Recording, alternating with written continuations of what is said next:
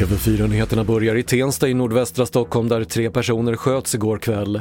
Två personer hittades skadade i Tensta centrum innan ytterligare en person hittades skottskadad i en bostad. Enligt flera medier har en person avlidit men det finns inga uppgifter om gripna.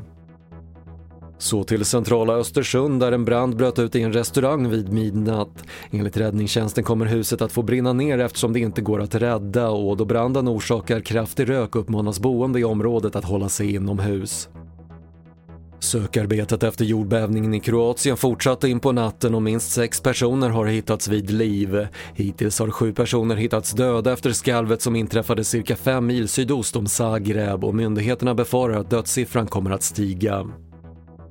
Och boende i Sydney, en av de första storstäderna i världen att fira in det nya året, kommer att få göra det mer i enskildhet. Ett nytt kluster av coronasmittade förbryllar myndigheterna som nu skärper restriktionerna i Australiens största stad.